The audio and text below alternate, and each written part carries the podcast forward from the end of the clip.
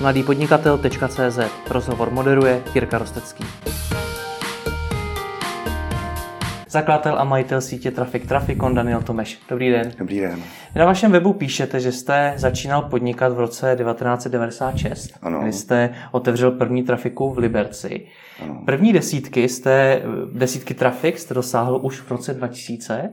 Čím to bylo, že se vám povedlo během čtyř let otevřít deset nových trafik, což jsou dvě, tři každý rok? Tak asi tak nějak tou mojí povahou, že jsem se nesmířil mít jenom jednu a chtěl jsem jich mít více. No, tak nějak to přibývalo, přibývalo a záhy jich bylo deset. Uteklo to ani nevím jak. Proč jste nechtěl mít jenom jednu? To být takový malý, spokojený biznis. Asi bych se nespokojil s tím eh, mít jenom jednu a být jakoby spokojen s málem. Asi jsem chtěl dosáhnout více a vybudovat nějaký biznis, eh, který můžu rozšiřovat a ne to stavět jenom na nějakém klidu a, a jednom malým drobným podnikání. Hmm. Kolik jich máte dneska? Tak 140 vlastních a 96 francízových. Mm-hmm. Prozradíte, jaký má Trafikon obrat, v jakých číslech se pohybuje? Tak letos budeme lehce nad miliardu. Nad miliardu. Hmm. A kolik pro vás pracuje lidí? Tak těch kmenových zaměstnanců je teď tuším okolo 40 Mhm. a francízantů je, je těch přes 200. Mm-hmm. Jaká, když se ještě vrátíme na ten váš začátek, tak jaká byla tehdy z pozice toho vašeho oboru situace na trhu? Bylo hodně trafik, nebo to byl úplně nově vznikající biznis, nebo jak to vypadalo?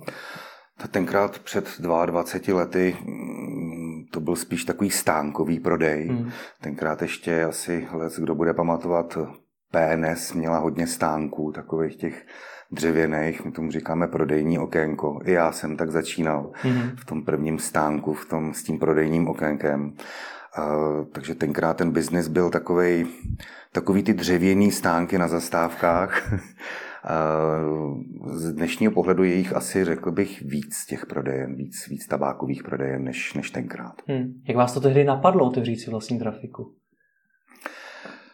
Tak to je docela příběh. Napadlo, ona je to trošičku taková náhoda. Eh, Já jsem, eh, když jsem jel, musím říct jednou autobusem a viděl jsem eh, na zastávce takové volné místo a tam, tam hodně lidí, tak si říkám, tady by bylo zajímavé občerstvení.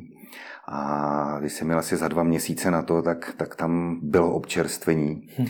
Eh, Půl roku na to eh, jsem si říkal, tady by byla zajímavá trafika. Tady je u toho autobusového nádraží hodně lidí a tady by to mohlo fungovat. A byla tam asi za dalších půl roku trafika a pak jsem si řekl, že eh, to, co mě napadne do třetice, to už prostě nějakým způsobem musím realizovat. A jel jsem eh, tenkrát eh, u nás v Liberci tramvají na vlakové nádraží a zhruba v půlce shodou okolností na proti autobusovému nádraží byla trafika. A já jsem tenkrát v tu dobu pracoval v realitní kanceláři, tak jsem se tam zastavil a říkám, že to je hezký místo, jestli by ji neprodali.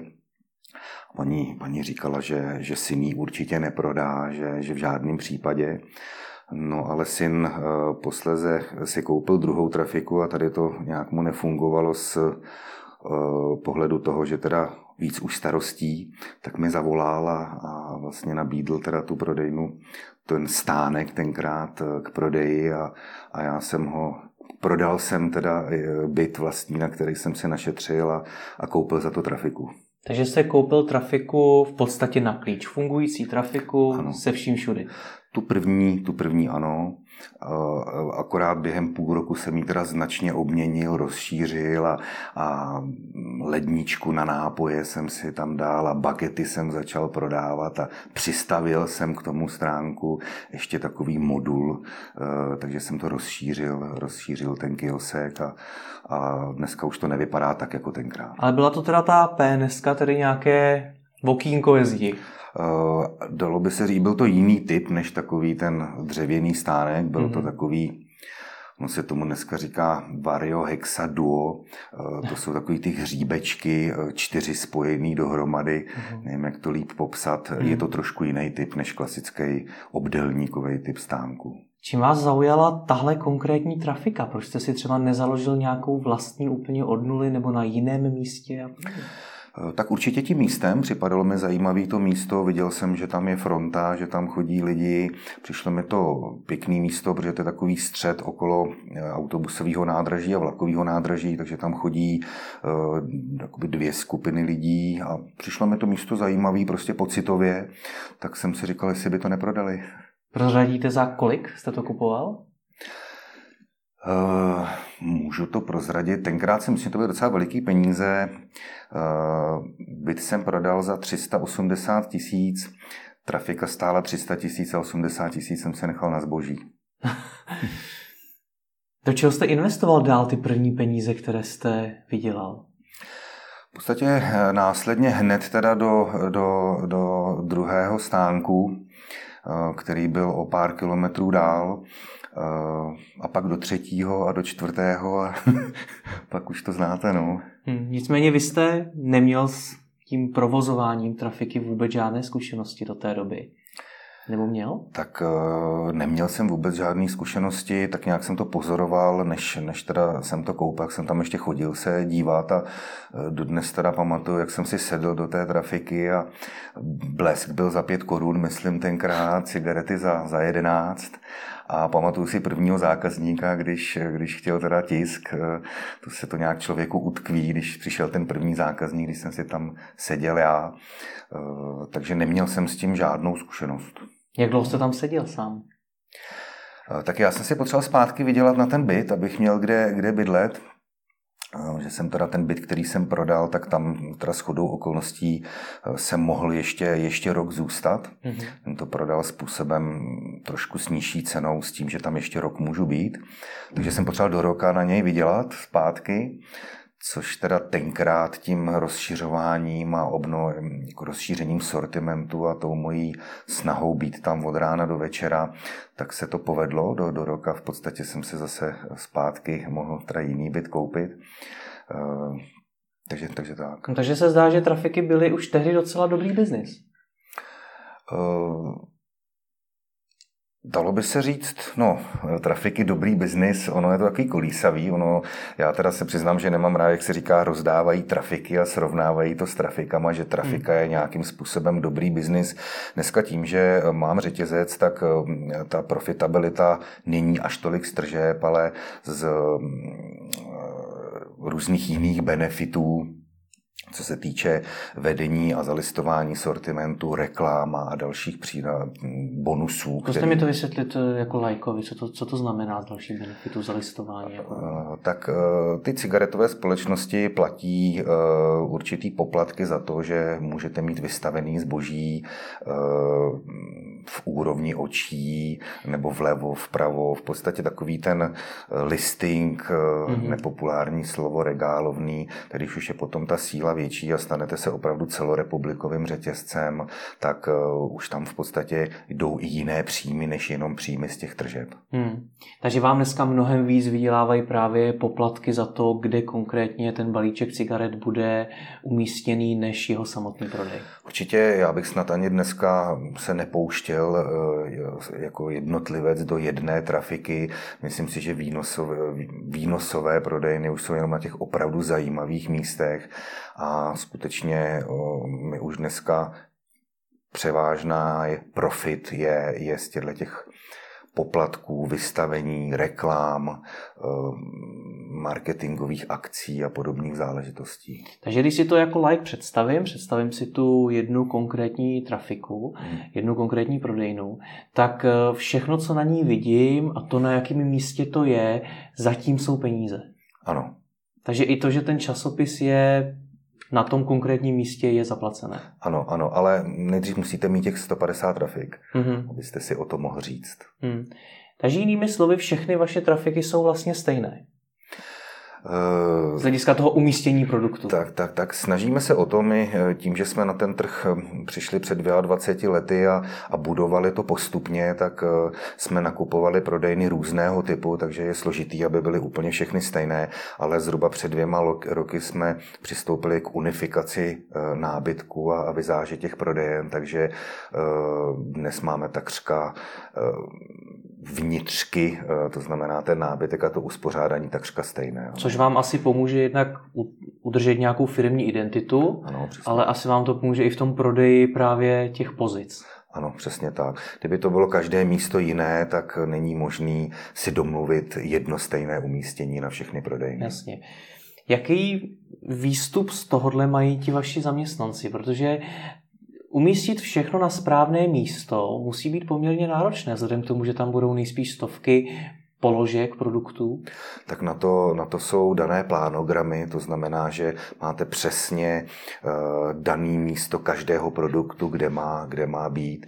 Jenom bych upřesnil, že my nemáme zaměstnance, ale máme to na ten franchising.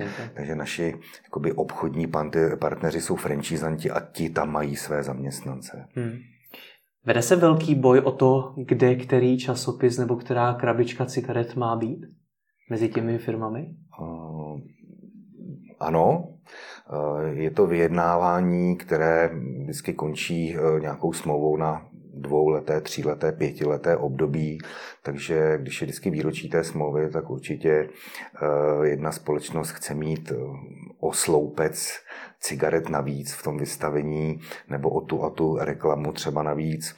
Ale samozřejmě je to o možnostech těch společností. Někdy o to je rvačka, někdy ne. A opravdu je to tak důležité, kde konkrétně ta krabička cigaret nebo ten časopis budou, nebo ti lidé jdou přesně za tím, co chtějí, ve stylu chci si koupit blesk, chci si koupit konkrétní značku cigaret. Myslím si, že ty cigareté společnosti vědí, proč, to, proč si za to platí a proč to dělají. Určitě je to, je to důležité, je to, je to někdy někým změřené, ehm, spočítané, ehm, dokonce se řeší i to, jestli fronta je zprava nebo je zleva, protože ti, kteří stojí ve frontě, tak eh, čekají na tu, na tu obsluhu, tak se můžou chvíli dívat, eh, no a v těch úrovní očí vidí ty dané produkty. Eh, říká se, že 10% kuřáků eh, nekouří stálou značku a rozhoduje se různě mm-hmm. a mhm. to právě je ta možnost ovlivnit toho, toho kuřáka na to, aby si koupil tu značku, která mu je zrovna nejblíž na očích. Hmm. I na základě tohle všeho, co mi říkáte, vy musíte mít asi poměrně striktní požadavky na to místo a na podobu té prodejny samotné. Je to tak? Uh, ano, ale myslím si, že úplně největší roli hraje Eh, to, ta oblast eh, nebo to místo eh, z hlediska té návštěvnosti těch zákazníků, tím, že máme vysokoobrádkové zboží, zboží denní spotřeby, tak je určitě důležité, aby jsme byli někde poblíž nějakého potravináře, supermarketu, protože tam také chodí lidé denně a denně si nakupují potraviny, takže i cigarety jsou věc denní spotřeby. No. Hmm. Jak to místo hledáte? Máte zatím nějakou analýzu toho, kde nejlépe by to bylo, nebo jak to probíhá? Tak určitě naše společnost má akvizitora, který se tím eh, zabývá a má kontakty na různé developerské společnosti a, a už nějaké mm, osobní i kontakty. Ehm, určitě ty nejzajímavější místa jsou poblíž, poblíž těch supermarketů, různých nákupních zón, obchodních center, ale i dnes může být stále i pořád zajímavé místo na některé velmi rušné frekventované zastávce autobusu. Hmm. Jak to, že zrovna ta obchodní centra, když i ona sama prodávají ty časopisy, cigarety, vlastně všechno, co prodáváte vy? Je to eh, asi dáno tím, že eh, ten zákazník, když přijde do trafiky, tak má pocit, že tam je specializovaný produkt, že tam mají prostě v té, v té trafice to, co on, on hledá. A když jsou cigarety někde v potravinách, tak veme si je zřejmě, když si vzpomene, ale do té trafiky jdete za účelem eh, koupit těch kuřáckých potřeb a eh, můžete si tam vsadit u toho, koupit si los a koupit si ten tisk, když to někde tady běháním po těch potravinách asi zapomenete, jde, jde ten člověk prostě do té své trafiky. No. Hmm. Jsme zpátky k té podobě eh, vašich prodejen. Co dalšího na ně máte za kritéria? Zmínila jste například to, jestli má fronta stát zprava, zleva, že i to hraje roli. Jsou ještě nějaká další taková kritéria? Tak určitě ty kritéria jsou velikost té prodejny, protože eh, naše společnost má eh, ten unifikovaný nábytek a je potřeba nějaká, nějaká velikost té prodejny. Uh, druhá další kritérium je asi, co se týče třeba supermarketu nebo těch obchodních center, tak je důležité, aby to bylo co nejblíž kas těch, u toho potravináře. No a další, další kritérium, já si myslím, že hlavně ta spádová oblast, ta lokalita, což my vyhodnocujeme opravdu z té zkušenosti. No. Hmm. Jak jste říkal, že máte ten nábytek, tak dokážete se nějakým způsobem přizpůsobit i tehdy, kdy najdete velmi dobrý místo, jestli myslíte, že by frekvence lidí byla vysoká, ale ten nábytek vám do něj nepasuje?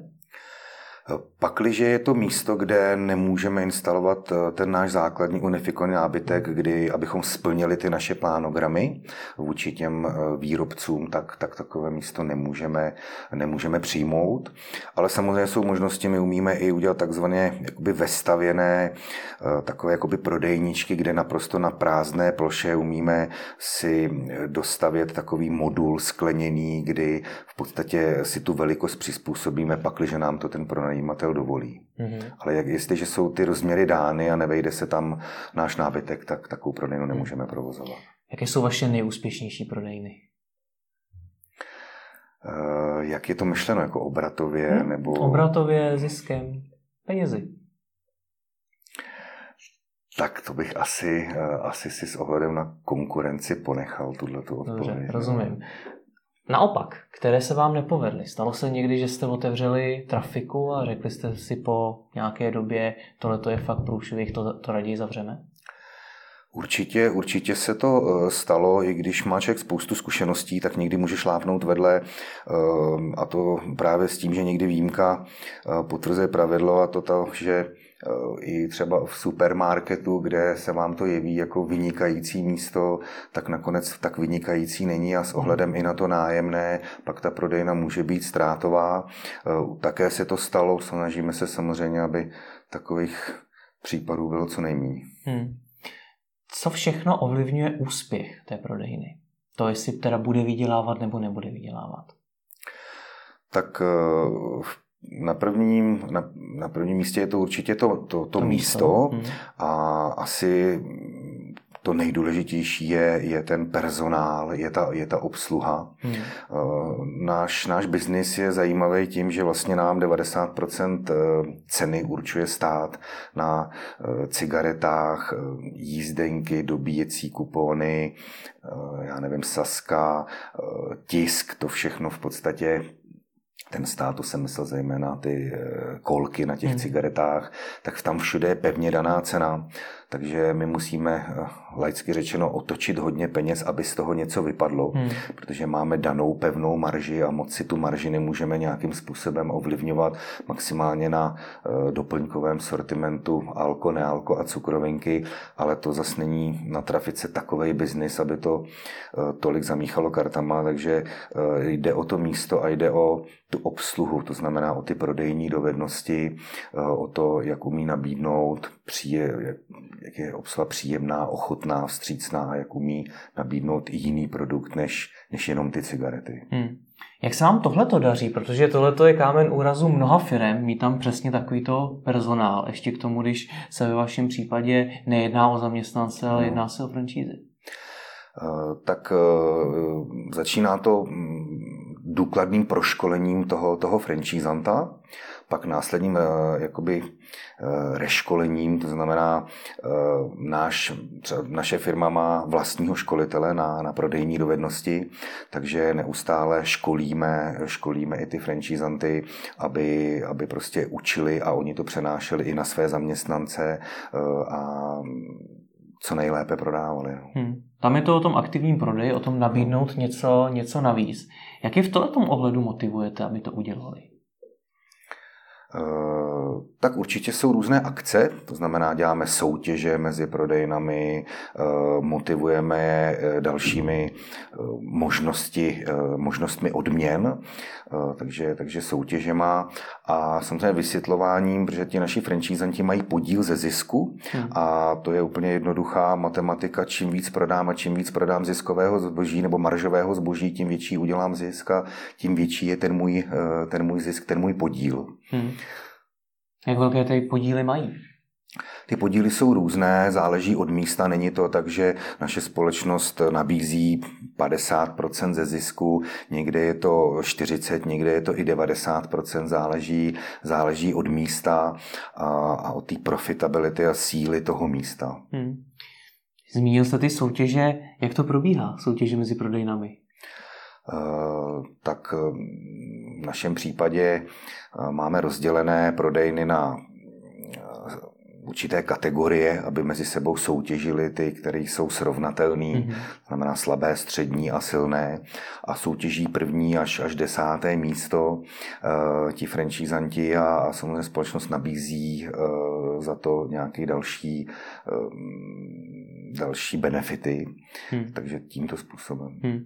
Jak se nám daří udržovat to nadšení lidí, aby se vůbec eh, těch, těch soutěží zúčastňovali. Protože jedna věc je udělat tu soutěž jednou za nějakou delší dobu, mm. druhá věc je dělat je nějak opakovaně a vlastně neustále se snažit ty lidi na to navnadit, aby chtěli vyhrát tak u nás je to jednoduché, to nadšení eh, je sdíleno tím, že když vyhrají, tak neustále jakoby podporují určité produkty a vylepšují tím svůj obrat hmm. a oni fakturují podíl ze zisku. To znamená, hmm. že i z každé té akce eh, vždy zůstane ten prodej do určité míry navýšen, protože se na něco soustředí, něco, něco podporují extra. Když opakujete ty soutěže na různé produkty, tak vlastně docilujete neustálého navyšování eh, zisku celkového té prodejny. A to je pro ně největší motivace samozřejmě, protože nám pak fakturují hmm. Eh, vyšší částky. Zmínil se teď konkrétní produkty, že propagují. To je také něco, co prodáváte těm firmám, že ta soutěž bude zaměřena zrovna na jejich produkty? Ano, ano, dělají se soutěže na eh, přesně dané, dané produkty, na přesně daný artikl. Um, u nás existuje takzvaný příprodej, to znamená, že k tomu, eh, k těm cigaretám eh, se dává zapalovač nebo nějaký jiný, jiný dárek. Tím nás podporují zase ty cigaretové společnosti a nebo takzvaná vyskakovací hláška, tomu říkáme u nás, kdy na pokladně se zobrazí eh, připomenutí nabídni tady k tomu produktu ještě jiný produkt. Eh, takže takhle. Tak to. Mm-hmm. To jsme zmínili už vlastně dvě služby navíc pro ty vaše dodavatele, jestli je tak mohu nazvat. Ano. Jedna, jedna věc bylo teda to zalistování, to na jaké pozici vůbec budou, bude ten jejich produkt umístěn hmm. a teď ta propagace navíc toho konkrétního produktu, například formou soutěže. Ještě něco jste pro ně vymysleli, ještě něco jim nabízíte? Myslíte pro ty naše franchisanty nebo pro ty dodavatele? Pro ty dodavatele. Hmm. Zajímá mě, když to řeknu jinak, na čem všem se tam dá vydělat? Jo. když to řeknu tak lidově. Eh, tak určitě na našich prodejnách je ještě eh, televize, kde probíhají určité spoty, takže jsou tam eh, reklamy. Tím, že vlastně máme ten cigaretový zákon, tak není možný mimo místo prodeje, není možná reklama, takže se zajímavě jsou placené reklamy hmm. na, na, té, na té provozovně. Pak jsou různé podlahové reklamy, přednostně vystavený titul, to znamená, že vlastně v tom v tom regálu, kde, kde jsou tituly, je určitý titul přednostně vystaven. Takže jsou různé eh, ještě takovéhle nástroje, jak eh, něco upřednostnit a za to něco mít. No. Hmm. Ty všechny další zdroje příjmu vedle toho samotného prodeje. To je něco, co i vás samotného napadlo, že jste objevili zajímavou možnost, jak na té trafice vydělávat? A nebo jste se v tom inspirovali jinde?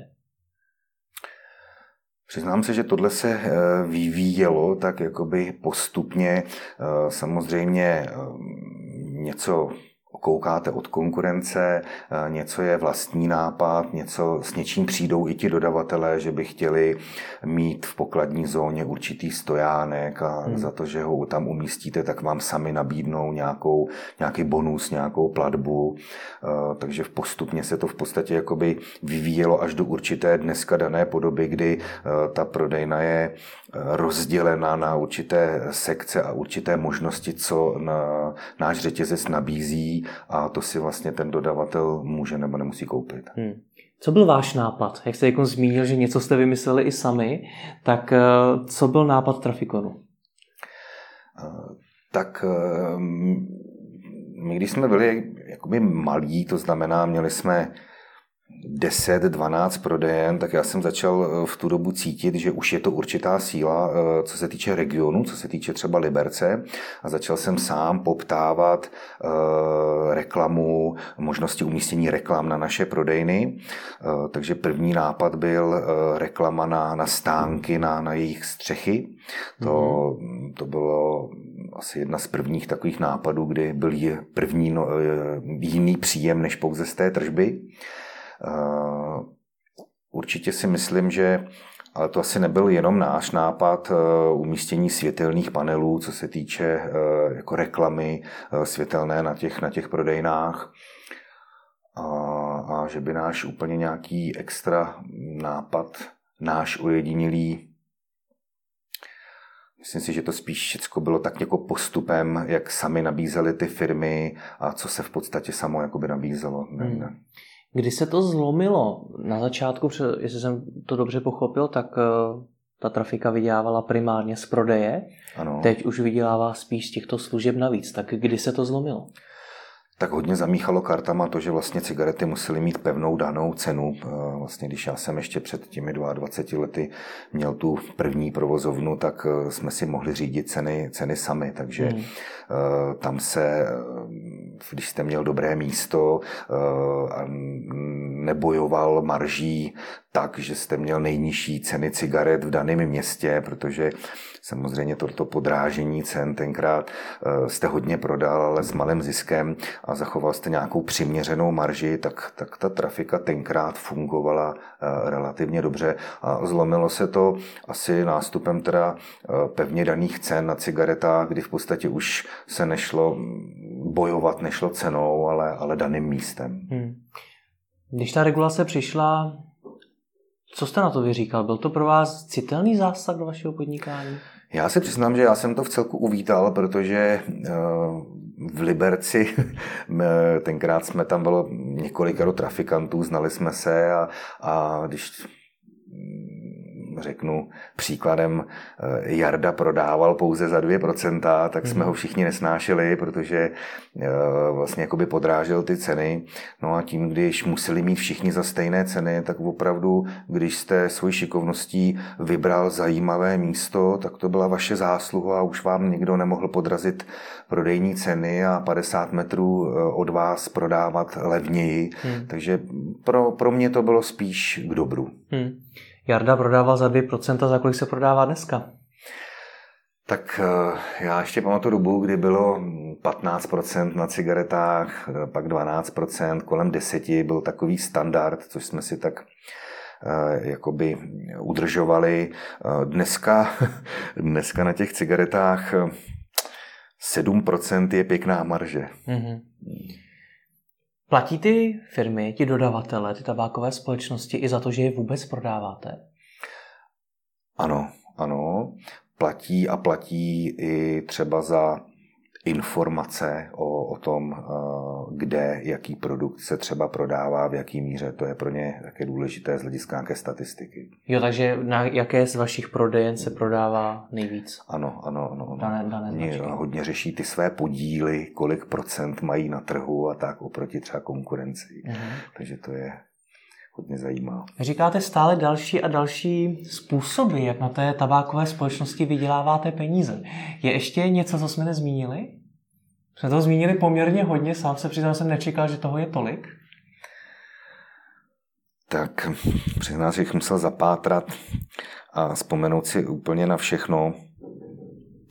Eh, určitě se dá i E, což my teda nemáme a to bychom chtěli zavést příští rok věrnostní program, věrnostní mm. kartičky, to bohužel my ještě nemáme, konkurence již má a i tam jde e, na určité úrovni spolupracovat s těmi cigaretovými společnostmi, kteří podporují zase zákazníka, který má e, kartičku věrnostní a kupuje si jejich produkt, tak to do jisté míry taky umějí nějakým způsobem podpořit a zaplatit, jednoduše řečeno klasičtí nezávislí trafikanti, tak ty budou vědět, ti mají platby za umístění nábytku, to znamená, ta cigaretová společnost může tu tabákovou prodejnu vybavit vlastním nábytkem mm-hmm. a protože v tom eh, jejich nábytku musí být dominantní posléze vystavení té cigaretové společnosti, tak za to platí, řekl bych, nemalé peníze tomu trafikantovi, že si zrovna vybral tu či onu společnost, se kterou cigaretou, se kterou spolupracuje a nechal si tam umístit její nábytek. A do toho se vám chce, protože předtím jsme se bavili o tom, že vlastně chcete nějak utužit tu identitu vaší no, společnosti. To eh, my nechceme právě, protože pak bychom nemohli mít to jednotné vystavení hmm. a aby jsme na 50 prodejnách měli jednu společnost a na 70 jinou, nebo na všech jednu, to, to určitě ne, protože uh, tou naší velikostí uh, umíme tím, že máme vlastní nábytek, získat víc. Hmm. Kam tohle půjde dál? Vidíte do budoucna nějaký směr? Jak se třeba zmínil ten věrnostní program, což v případě Trafik možná vnímáme jako určitou evoluci těch služeb, nějaký další stupeň. Co bude dál? Uh, tak eh, myslíte dál dalších jakoby služby tak, poskytující zákazníkům? Pro ty, jak pro zákazníky, tak pro ty tabákové společnosti. Jestli jim třeba do budoucna si myslíte, že dokážete nabídnout ještě něco? Tak ono, ta budoucnost v tom eh, tabákovém průmyslu a vůbec jakoby v cigaretách a v maloobchodu je taková eh, nejistá, protože to je takové ožehavé téma. Eh, dokonce v jiných zemích už ani nesmí se cigarety vystavovat, takže samozřejmě i my si klademe otázku, jaké potom můžeme mít spoplatnění za vystavení, když budou hmm. muset být cigarety schované. Co se týče dalších nabídek pro zákazníky, teď mě v tuto chvíli jakoby nenapadá, krom věrnostního programu, ještě další, další možnosti, ale eh, co se bude dít dál? Já si myslím, že eh, i bude to hodně mm, cestou těch řetězců, protože skutečně dneska uživit se trafikou už, už eh, skoro není možné, pouze na těch jakoby VIP místech, takže já se domnívám, že to půjde spíš směrem těch řetězců, který právě mají jiný příjmy, než jenom z těch tržeb. Hmm. Bojíte se té budoucnosti, protože ta budoucnost, nebo ta legislativa, všechno kolem je vůči vám, jakožto prodejcům tabákových výrobků, stále tvrdší a tvrdší? Je, je tvrdší a tvrdší, ale samozřejmě hledají se zase nové cesty, jak eh, cigaretové společnosti samozřejmě na to nějakým způsobem reagují, vědí, že eh, ta budoucnost ohledně i zdraví eh, a dalších věcí se musí nějak řešit. Takže dneska asi, asi už lidé znají, že jsou žhavící e, cigarety a elektronické cigarety a tak. Takže já se té budoucnosti úplně nebojím. Ta cestička se vždycky nějak najde a myslím si, že i směřuje jako k trošku zdravějším jakoby produktům. E, ono, co teda vím, jestli mám přesné informace, tak 10% e, lidí přestane kouřit a 12% ročně začne, takže, mm-hmm. takže mám pocit, že to je spíš vzrůstající ten trend. No. A setkal jste se někdy s takovou tu etickou otázkou, jestli vám nevadí to, že prodáváte vlastně něco, co těm lidem škodí? Já se přiznám, že jsem teda nekuřák. Mm. Pro mě je to nějakým způsobem e, obchod. Samozřejmě setkal jsem se s tou reakcí. Nicméně je to biznis, je to, je, to, je to obchod a myslím si, že tím, že Každý má tu volbu, jestli chce nebo nechce kouřit a tím, jak to jim to jde směrem a vymýšlí se produkty, které jsou méně škodlivé, tak si myslím, že to jde správným směrem. A to je to vlnu těch elektronických cigaret a obecně těch méně škodlivých eh, produktů. Na to se vám daří naskočit, protože když si představím klasickou trafiku, tak tam vidím ty klasické cigarety. Mm-hmm. Tohle to tam to zase tak často nevídám. Nevím, jak je to tak elektronické cigarety měly takový nárůst, byl to takový hit a byly i prodejny samostatný s elektronickými cigaretama. Dneska už eh, bych řekl, že ta euforie trošičku opadla, ale teď zase je vlna eh, těch eh, Tady asi nesmím zmiňovat konkrétní značky, ale jo, hmm. tak těch šhavících cigaret, Teď jsem měl informaci, že už 5% z celkových prodejů cigaret jsou tyto žhavící cigarety. Takže myslím si, že tady v tomto roste ten, ten podíl těch šavících cigaret. Takže myslíte si, že jednoho dne budete prodávat jenom to? Nebo že třeba značnou část vašeho biznesu bude tvořit jenom to? Myslím si, že to bude opravdu procentuálně velmi růst co bude za 10-15 let, to, to samozřejmě si netroufám odhadnout, ale myslím si, že podíl klasických cigaret určitě bude klesat. Hmm. Co internet? Připadá mi, že firmy jako vy internet úplně ignorují. Eh, abych se přiznal, tak u nás ten internet tím, že je důležitý, kde máte tu prodejnu, eh, jakou jí máte a skutečně eh, v jaké lokalitě, jestli, jestli je to to správné místo, tak hodně, když nás oslovují na nějaký marketing, tak abychom měli šipku tady za rohem trafika nebo nějakým způsobem reklamovali trafiku. Za prvé se to nesmí, jsou to tabákové výrobky, takže reklama na ně být nesmí pouze v místě prodeje Eh, takže pro nás mm, ten internet nějak populární není. No. Takže vy nemůžete propagovat ani trafiku samotnou? Uh, ne. Já jsem myslel, že nemůžete propagovat jenom ty tabákové výrobky. Ano, ale dalo by se, ono je to právě takové citlivé téma, dalo by se říct, poukazujeme už jakoby na místo, kde se prodává uh-huh. tabákový produkt a už slovo trafika, už slovo tabák eh, je, je prostě problém. Hmm. Takže otázka, jak se vy sami snažíte přivést na vaše trafiky co nejvíce lidí, eh, nové zákazníky vlastně mimo? Přesně tak. U nás hraje hlavní roli ta obsluha na té prodejně, ta je tam úplně nejdůležitější, eh, protože eh, ta v podstatě eh, klasicky v maloobchodě nepříjemná prodavačka už tam nepřijdete. Hmm. Takže to je asi to gro plus to dané umístění, ale abychom nějakým způsobem poukazovali, tady a tady je trafika eh, do té tabákové prodejny. Stejně nepojedete někam pět kilometrů, když máte 300 metrů od svého bydliště tu svoji trafiku. Skutečně nejvíc jde, řekl bych, o to místo, hmm. než o propagaci toho místa. Na druhou stranu ten věrnostní program může třeba být důvodem, proč tam do té trafiky pojedu. To v rozporu s tím zákonem není? tak eh, tam získáváte body eh, v podstatě jakoby za nákup hmm. a potom máte eh, určitou možnost dárku či, či nějakých slevy na, na ty produkty, takže mm, to si myslím, že tam není ve střetu. Ještě by mě zajímala ta konkurence, vy jste ji několikrát zmínil. Jak se vůbec ve vašem případě dá od konkurence odlišit? Tak tohleto v podstatě třeba naše, naše, naše vize a naše strategie je se odlišit. A třeba naše strategie je blíž, být blíž zákazníkovi. My spíš eh, to trošičku stavíme do takové jakoby rodinné podoby a ne toho jakoby studeného řetězce, který nějakého korporátního charakteru, kde každá prodejna je úplně stejná.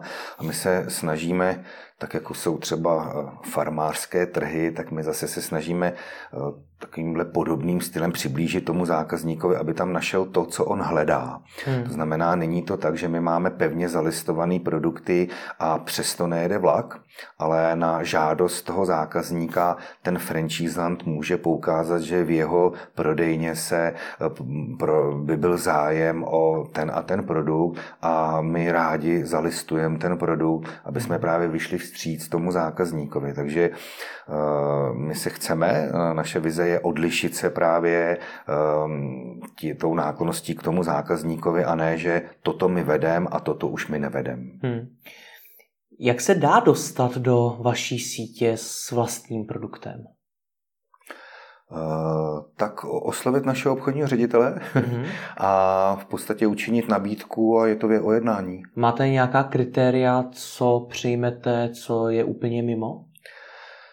Tak jedno z kritérií už, už v dnešní době je trošku dáno, že ta prodejna není nafukovací, takže, mm. takže přidat další produkt, dneska už je to tak jakoby rozděleno a už moc přidávat další produkty nechceme, protože když se snažíte a podporujete více do hráčů na stejný produkt, tak eh, to nemá budoucnost, protože um, se potom rozdělí ta tržba a, a všichni nejsou spokojení s, s tím, kolik se eh, toho prodá, takže lepší si vybrat eh, skutečně dobrého obchodního partnera, dobrého dodavatele a s ním takzvaně jet a, a podporovat ho.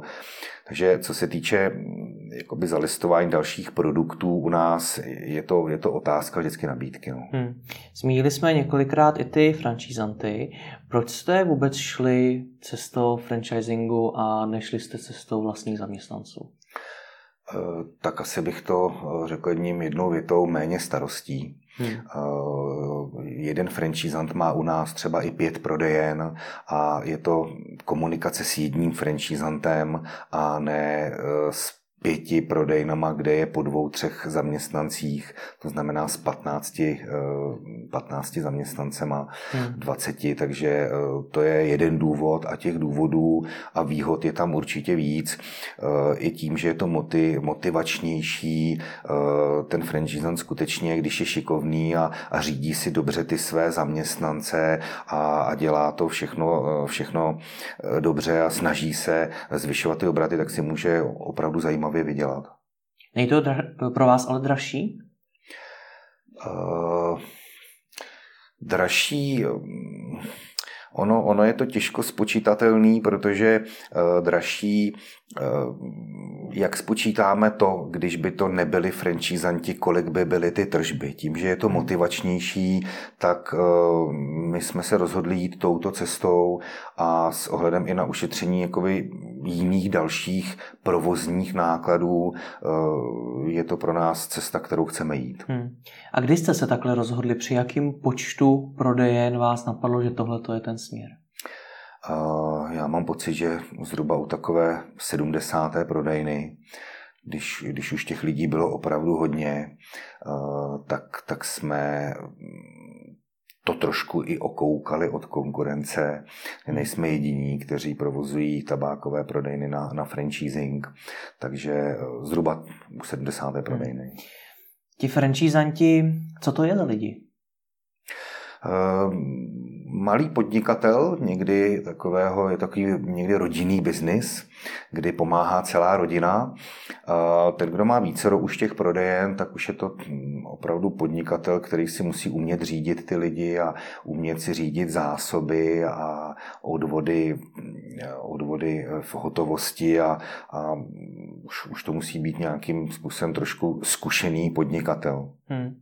Jak je scháníte? Protože já když si představím, že se někde třeba otevírá obchodní centrum a v něm teda může být trafika, vy to místo získáte, tak vy v tu chvíli pro ní, pro to místo musíte rychle sehnat toho franchisanta. Ano, ano, ano. Tak jak to děláte? Tak klasicky inzerce máme na, na firmě samozřejmě pozice náborář, HR manažer, eh, takže eh, různými typy inzerce jsme na franchising.cz zaevidování samozřejmě a klasické inzertní portály. Hmm. Co spojuje ty nejúspěšnější francízanty u vás? Taky možná návod, protože když bych u vás měl francízu, tak co mám dělat, abych byl ten nejlepší? Abyste byl nejlepší francízant hmm. u nás, uh, tak asi určitě nejlépe motivovat ty své zaměstnance, abyste dosáhl co nejvyšších prodejních výsledků. Hmm. To umí ti to lidé, protože si zase představuju to, že značná část z nich s tím nejspíš také nebude mít žádné zkušenosti, nebude vědět, jak na to. Tak určitě probíhá u nás to školení hmm. a tým regionálních manažerů, eh, kteří, kteří mají na starosti každý svoji skupinu eh, prodejen, neustále hovoří s těmi našimi franchisanty a, a motivují je k těm lepším výsledkům a vysvětlují jim to. Takže eh, myslím si, že tady z té strany je ten takový eskort zajištěn, ta podpora a to vysvětlování a ta motivace. Hmm. Kolik zaměstnanců tak většinou má jedna vaše prodejna? tak eh, ten franchisant má většinou eh, dva zaměstnance. Některý jsou samozřejmě typy prodejen, kde má jenom, eh, jestli třeba i sám se svojí manželkou, takový prodejny taky jsou, nebo má jenom jednoho zaměstnance. Se záleží právě na tom, kdo kolik chce a kolik chce mít starostí. Hmm. Někdo je spokojený s jednou svojí trafičkou a, a někdo jich chce mít pět. Hmm.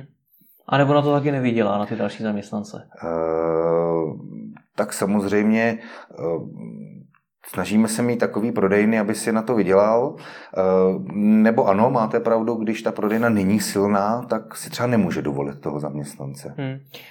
Tam jim nějak pomáháte, když je na to ten člověk sám? Jak myslíte? Pomáháme? Jestli je dokážete nějakým způsobem podpořit, protože když si představím, že mám uh, trafiku přes vás a jsem na to úplně sám, tak to musí být docela velký záhul. Uh, tak jakoby snažíme se nemít prodejny takový, kde si nemůžete toho zaměstnance dovolit, protože hmm. být tam úplně sám od rána do večera, to, to není možný, to je na pár měsíců a, hmm. a pak už to není samozřejmě možný. Ale samozřejmě jako máme, máme centrálu, která pomáhá, máme IT oddělení, která, který prostě řeší e, veškerou problematiku a, a samozřejmě co ten franchisant k té své činnosti potřebuje, tak v rámci smlouvy eh, se snažíme naplnit to, co máme. Hmm. Když se vrátíme do toho okénka ve zdi, kde, ve kterém jste no. začínal, tak eh, měl jste tehdy vizi, že budete mít těch prodejen až takhle hodně? Nebo to předčilo vaše očekávání? Já, tak já jsem asi úplně neměl vizi, chci těch prodejen tolik a tolik, ale věděl jsem, že bych jich chtěl víc. Ono se to pak nějak zvrtlo, ale po určité době uh, jsem si samozřejmě říkal, že uh, bych rád desítky prodejen, teď už teda je to ještě, ještě víc, uh, takže že by byl nějaký, nějaká konkrétní cíl hned na začátku, chtěl bych mít 100 prodejen, to ne, ale jednoduše řečeno nespokojil jsem se s jednou trafikou. Hmm. Co vám pomohlo vyrůst z té jedné malé, ještě k tomu jste byl zadlužený vlastně, do tolika prodejen? Co bylo tím jakoby základem toho vašeho úspěchu? Já si myslím asi ta chuť a ta, ta odhodlanost. Určitě já jsem vlastně eh, vyrůstal eh, v klasické obyčejné rodině, kde neměli jsme nějaký, jak se říká, nazbyt, hmm. Eh, takže jsem chtěl i docílit toho, aby, aby nějakým způsobem jsem zajistil do budoucna si lepší příjem a to s jednou trafikou jsem nepovažoval za dostačující, takže, hmm. takže jsem chtěl růst. To byl váš cíl tehdy, co je vaším cílem dneska? Tak eh, já už dnes nepodnikám jenom, jenom v maloobchodě, dneska podnikám už i v jiných, eh, v jiných činnostech. Asi cílem je, aby firma dobře, dobře fungovala, bych spíš řekl dneska už tak jakoby stabilizace, protože jsme vyrostli opravdu už do e, docela velké velikosti a už asi není cílem mít dalších 100 trafik, ale spíš mít kvalitní ty prodejny a asi spokojení zaměstnanci na centrále, aby nebyli přetížení, že spíš e, vymýšlíme nové, nové pozice vlastních servisních techniků a, a toho školitele a, a produktový manažer a tak tak dále, takže eh, spíš je to ta stabilizace a eh, v podstatě rozložení toho portfolia i do jiných odvětví. Hmm. Prozradíte ještě, v čem dalším podnikáte? Uh, tak Trafikon už dneska nejsou jenom trafiky, reality, finance, pronájmy, mm, asi tak. Tak vám děkuji za rozhovor. Také děkuji, díky moc.